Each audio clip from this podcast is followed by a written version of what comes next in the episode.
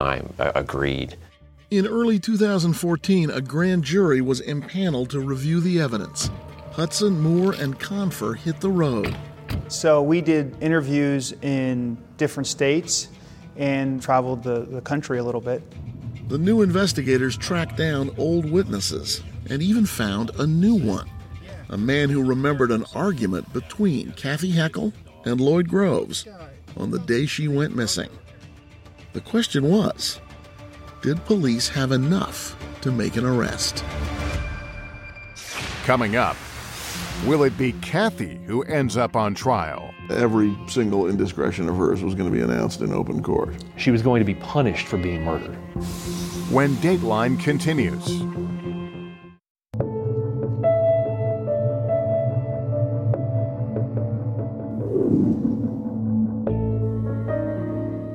As a military man, John Heckel finds solace on old battlefields.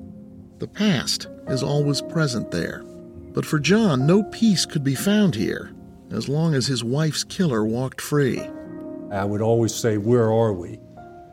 How close are we to getting him arrested? And police would say, The DA won't go forward. Yeah, no, it's more like we need more.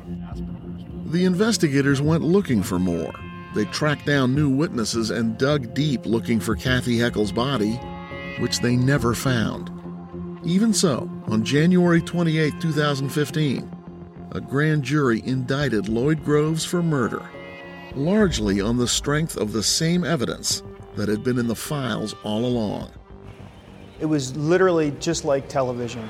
We got there early, like 5 o'clock, and we sat up as he was walking to his car, we rolled right up, jumped out, and uh, when I put the handcuffs on him, I said, You're under arrest for the murder of Kathy Heckel. Did he say anything? Yeah, he uh, told his son that he needed to get a different ride to work. So. It really didn't phase him. Lo and behold, Lloyd Groves is arrested. What was that like to hear? Inner thankfulness that we were getting somewhere. Still a long way to go. Yeah, there's still a long way to go. In many ways, the arrest of 65 year old Lloyd Groves was the easy part. Legal maneuvering delayed his trial another three and a half years. For the defense, that delay gave their investigators time to poke holes in the prosecution's case. This case had holes that you could drive trucks through. Tom Bruno and his wife Amy were the defense team's investigators. We were in the case for Oh, nearly four years. We actually talked about him, I would guarantee, every day. Tom, a former cop, knew how to look for flaws in the police work. Amy, a Lock Haven native, had grown up with the Kathy Heckel story. I mean, if you talk to anyone in town, they would all say that Lloyd killed her and he put her in a vat of acid and dissolved her body. That was the working theory for years. But Tom says the files he read didn't prove any of that. In fact, he says he found a silver bullet in those piles of documents.